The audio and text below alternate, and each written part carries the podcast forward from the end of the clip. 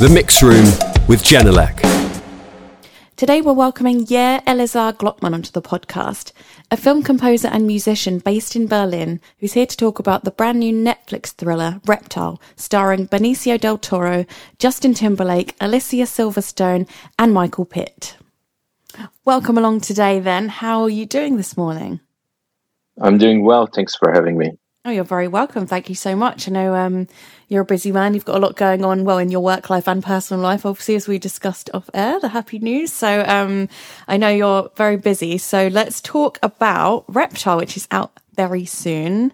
Um, so by the time this interview is out, uh, it'll be out everywhere on Netflix. So I'm imagining a lot of people are going to see this. Um, I've only seen the trailer obviously, because it's not out yet, but I'm getting some, you know, true detective sort of style vibes, which is only a good thing as far as I'm concerned. So, for anyone listening, the synopsis is Following the brutal murder of a young real estate agent, a hardened detective attempts to uncover the truth in a case where nothing is as it seems, and by doing so, dismantles the illusions in his own life. So, I'm already in just from that description. That sounds mm-hmm. amazing. The cast is great Benicio del Toro, Justin Timberlake, Alicia Silverstone, many others. So, when were you first brought on to this project and, you know, hearing what it was about and seeing the cast? Was it an immediate yes for you?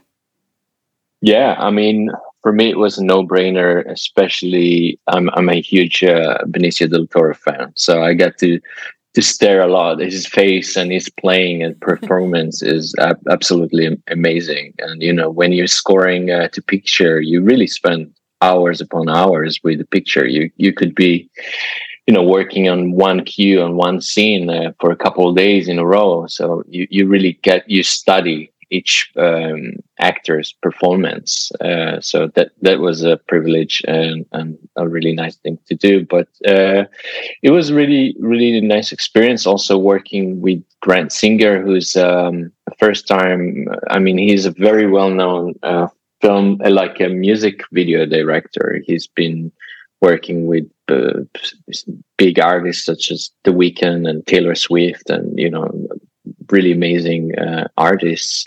But that's his first uh, feature film, so it was really interesting to collaborate on that because he also has a really understanding uh, of music and big, vast uh, knowledge of references and different kind of music genres and and film scores. So it was really also cool to just geek out on on various kind of music. Mm. And what were the immediate ideas that came to you in terms of how to approach the music when you, for instance, I don't know how you saw it, if you saw the script or, like you said, you were scoring to picture. Was there something that immediately came to you that thought, oh, this is going to work? Um, I, I, think a lot of the ideas came when I started watching the the materials and realizing how atmospheric everything is and um, and also the characters and and the arc of the movie in a way is really this kind of murder mystery where everyone's kind of suspect. And i was really um, minded of how how could i mirror it and reflect that in music that um, first of all things are not the way they seem but especially of like how could I not interfere or or keep the perception of of all the suspects, so to speak, open and in a way uh, not give too much. And uh, this is when I decided, because of also the atmospheric feel of this movie, to to really focus on kind of like more abstract and and there is a lot of deception in the movie and so it was really interesting to to work with abstractions and much more like focus on textural elements and spatial elements um, to kind of tap into slightly more complex emotions and feelings compared to um, working with uh, more traditional harmonic and melodic content. Um, even though I still worked a lot with with string uh, players, we, we recorded uh, a string orchestra, but it was really important for me how I can like also use some vocabulary and references from you know old film noir scores but also in a way deconstruct them and transform their sounds to something more abstract and unfamiliar mm. And do you have a go-to instrument that you turn to to immediately get your ideas down? Are you someone that rushes to say the piano just to get the ideas out, or the guitar, or whatever it may be?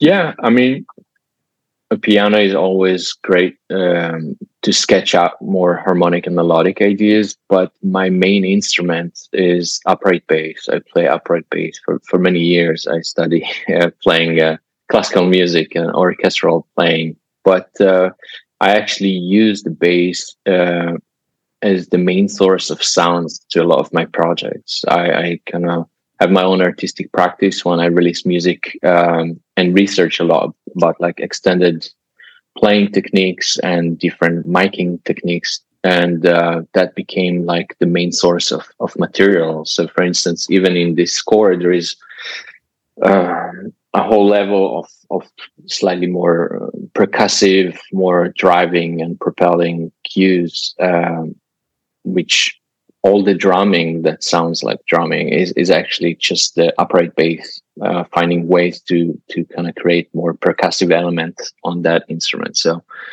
the bass is always uh, kind of like my go-to uh, instrument and the source of the sonic palette and the instrument I feel the most uh, kind of at home while playing. Yeah, that makes sense. Um, so obviously you've um, you've collaborated on two Oscar-winning soundtracks, Joker and All Quiet on the Western Front. These are films I think most people have seen because uh, they were so fantastic and well received. So how how did Reptile compare to these? I know obviously you were collaborating on those ones, and obviously you were taking the lead on Reptile. But in terms of how you approached it, um, how different was it to work on Reptile? Yeah, so like I mentioned before, for for um, both Hildur's uh, score to Joker and Volker's score to All Quiet on the Western Front. Both of those I've been invited to to kind of record and perform as a bass player, with with the exception of, of bringing those kind of unique sound palettes of the bass, slightly more untraditional playing.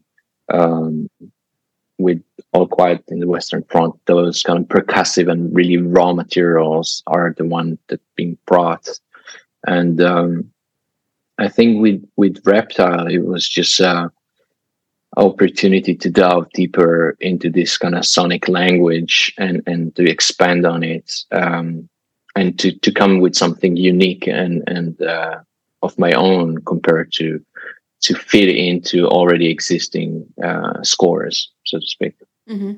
And uh, as you mentioned before, so Grant Singer, who's the director, um, he's known for music video works. Uh, for anyone listening, it's artists like Sam Smith, The Weeknd, Taylor Swift, Ariana Grande, Camila Cabello, so huge artists, massive music videos. So this is first uh, feature film directorial debut. So with that in mind, did he have a strong connection to working in the world of music already with his past work? So, you know, is there a specific vision for how he wanted the score to sound for Reptile? Yes, he had many, many references and ideas, and we were able to like throw um, back and forth different ideas and and to shift them. But he, he has an understanding of a very vast understanding of of the role of music, even though you know working on music videos, those are. Uh, the, the, in a way, music is the main thing that's being predetermined for a director.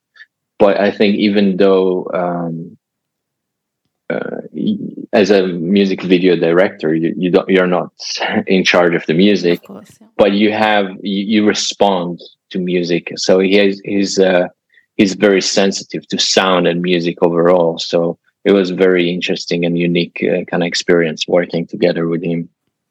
Okay, and I've seen you know from what you've said to me, you've really leaned into this film noir element. So um, I'm immediately suspicious of uh, Alicia's character or any woman in this now, mm-hmm. I know that. But in terms of the music, um, so what music do you associate with film noir? Is it mainly jazz, you know, like as the the, the traditional films, or um, you know, and how did you interpret your vision of what film noir should sound like for this modern film?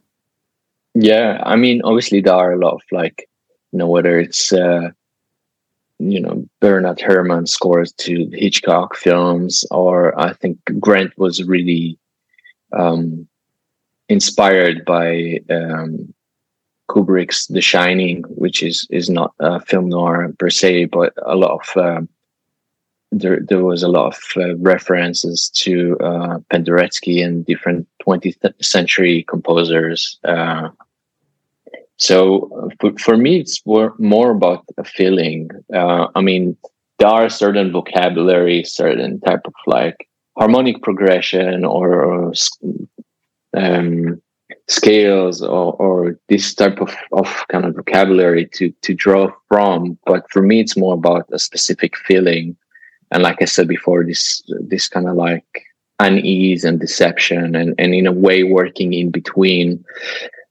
Um, slightly more ambiguity regarding the key centers, mm. you know, not necessarily working with like major keys or minor keys. So in a way, also not um, keep, keep the perception, the point of view of the listener is also opening and and also when you see something you, you could find different meanings within it.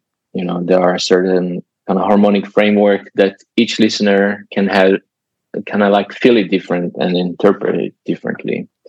So for me, it was more about focusing on that and and actually focusing on the kind of like materiality, the the textural aspect of the sound as well. So even though working with strings and vocals, it was really important for me to bring this kind of slightly closer perspective where you really kind of hear more the materiality and the physicality of the sound whether it's uh, with string instruments suddenly you could reveal the, the physicality of the instrument you know the metal strings uh, vibrating uh, the friction of the bow um, you know all, all those aspects were kind of the main focus to kind of reveal those hidden sounds mm. And was there any kind of musical um, styles that you were perhaps trying to avoid to do to avoid maybe being, you know, a cliche sound for a thriller or a film noir? Or um, is it quite hard to avoid the types of musics we come to expect from certain genres? I think um, it was always about contrasting certain things. So you suggest one thing and immediately bring something kind of contrasting and juxtaposing certain elements and in a way deconstructing those kind of sounds and expectations but a lot of, of uh, a way for me to to kind of create a cohesive uh, language was to really work out of the same materials and, and the same um, orchestrations in, in the instrumentations the source you know whether i said before it was the upright bass but of of the ways of processing sounds, whether it be like analog processing um, techniques, like working with analog tape manipulations and, and stuff like that, that would be a way for me to kind of make it my own and, and kind of put my own fingerprint on those kind of like slightly more traditional approach to to string writing. Mm. And um, what was key that you needed to convey with the music in terms of a feeling of perhaps subtly revealing something about the characters to the audience? I think, as I mentioned before, I, I kind of try to avoid giving away too much about the different characters because the main perception is, is, of of Benicio del Toro's character. So it's more about like how could I mirror the arc of this character and this thing that all his um, understanding and, uh, of his surrounding is changing and there is like this kind of feeling of claustrophobic as if things are closing in onto you so i think uh, the score starts in one way where you're a bit more distant a bit more um, familiar territories and slowly things are kind of like melting away and uh, and and being much more um, you're much more confronted with the sound. The perspective is much closer, so that was more important for me to kind of like try to accompany his uh, his kind of like path. And what was your favorite scene to score in this film, or favorite cue um, for this particular film? Uh, that's really changed a lot. I guess it depends on the day, but uh, there is like uh, a montage, uh, some sort of like I don't want to give too much, uh, but uh, where Nichols talks about a dream, a recurring dream. Um, that that's um, uh, a sequence I really enjoyed working on. Okay, no spoilers as it's uh, not out yet. Yeah. Or might be by the time this is out, but still, um, yeah, I don't want spoilers either because I'm definitely going to watch yeah. this. what about um, was there a, a, scene that was a bit tricky in terms of how to approach the music for you that you maybe took a few goes at? I think the opening sequence was something that we were trying to think about and and had multiple different kind of like interpretations because um we were working on on setting the mood right away and uh, only later we were playing also with different like just opposing musics and how how to to keep um, the the opening uh, sequence kind of like more neutral where you're not necessarily that that when things are start shifting you're a bit more surprised so that in the end being used by like a, a kind of like a Motown song. Um, but uh, yeah, that was something interesting to to also see the power of of how the music changes uh, your perception of the of the picture. Mm. And um, so you collaborated with Arca for some of the vocal elements uh, for the score. So is it unusual for you to work with a vocalist on a score? No, I, I worked with many um, artists and and vocalists in the past and and um, you know her sound and vocal approach and and overall sounds are such a unique and have their context of their own and uh, i can't wait for other people to to experience uh, what she brought because that's also expanded the whole score in a really unique way Okay. So when it lands on Netflix, uh, I'm not sure if it's the same in Germany as the UK. It might be the same day. Are you going to sit down with um, your family and watch it together?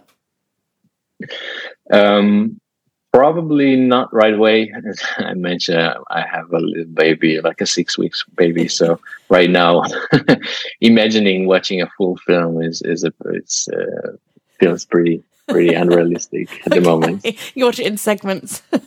Yeah, exactly. Well, you've probably already seen it, right?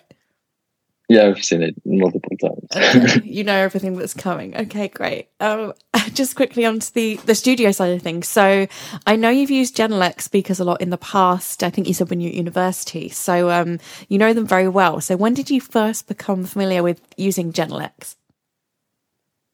I think the first time was in university. I studied in the UDK at the it's it's the University of the Arts in Berlin, and I was part of a generative art class, so focusing on sound arts, sound installations, and we were doing a lot of uh, multi-channel compositions. So we had like a, a eight-channel Genelec sound system. So that was the first time I experienced experimented with um, multi-channel composition and spatialization and moving things, sounds, or, and breaking out of uh, of stereo, um, the stereo form of only two speakers. So that was a really interesting, important time for me, and also like in I I used to do many residencies in Stockholm at the EMS. It's the electronic music studio there, um, and um, at Stockholm they used to have a place called Audiorama, who had uh, even bigger. Um, was like a dome. I don't remember how many speakers, but it was probably around thirty something, and they were all Genelec speakers. So I remember that experience of uh, listening to this kind of like um, multi-channel like immersive electroacoustic pieces in that space uh, was pretty pretty uh, overwhelming. Well, yeah, that sounds particularly memorable as well. And um, you know, given you're working in immersive and multi-channel, what was your impression of the Genelecs and how they sounded? They were always very un- like unique.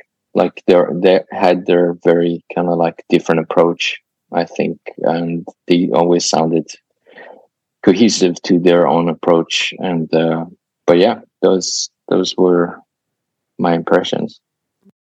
All right. Um, well, I'm going to let you go. I know you have um, a very small baby to take care of, and uh, maybe some sleep to catch up on. Probably lots of other jobs as well. Maybe you're on your next project already. Are you allowed to speak about what you might be working on next, or is that um, uh, under an NDA at the moment? Yeah, right now it's under wraps, but I mean, uh, I keep on working on my own artistic practice and working on albums and uh, co- collaborations. So there, there will be more coming up soon. Okay, fabulous. All right, well, I wish you the best of luck with that. And I can't wait to see Reptile. Um, for anyone listening, please check it out and obviously pay attention to the music now that you've learned all about it. So thank you so much for joining us today. It's Thank been such a pleasure to talk to you. Thank you. Headliner Radio, supporting the creative community.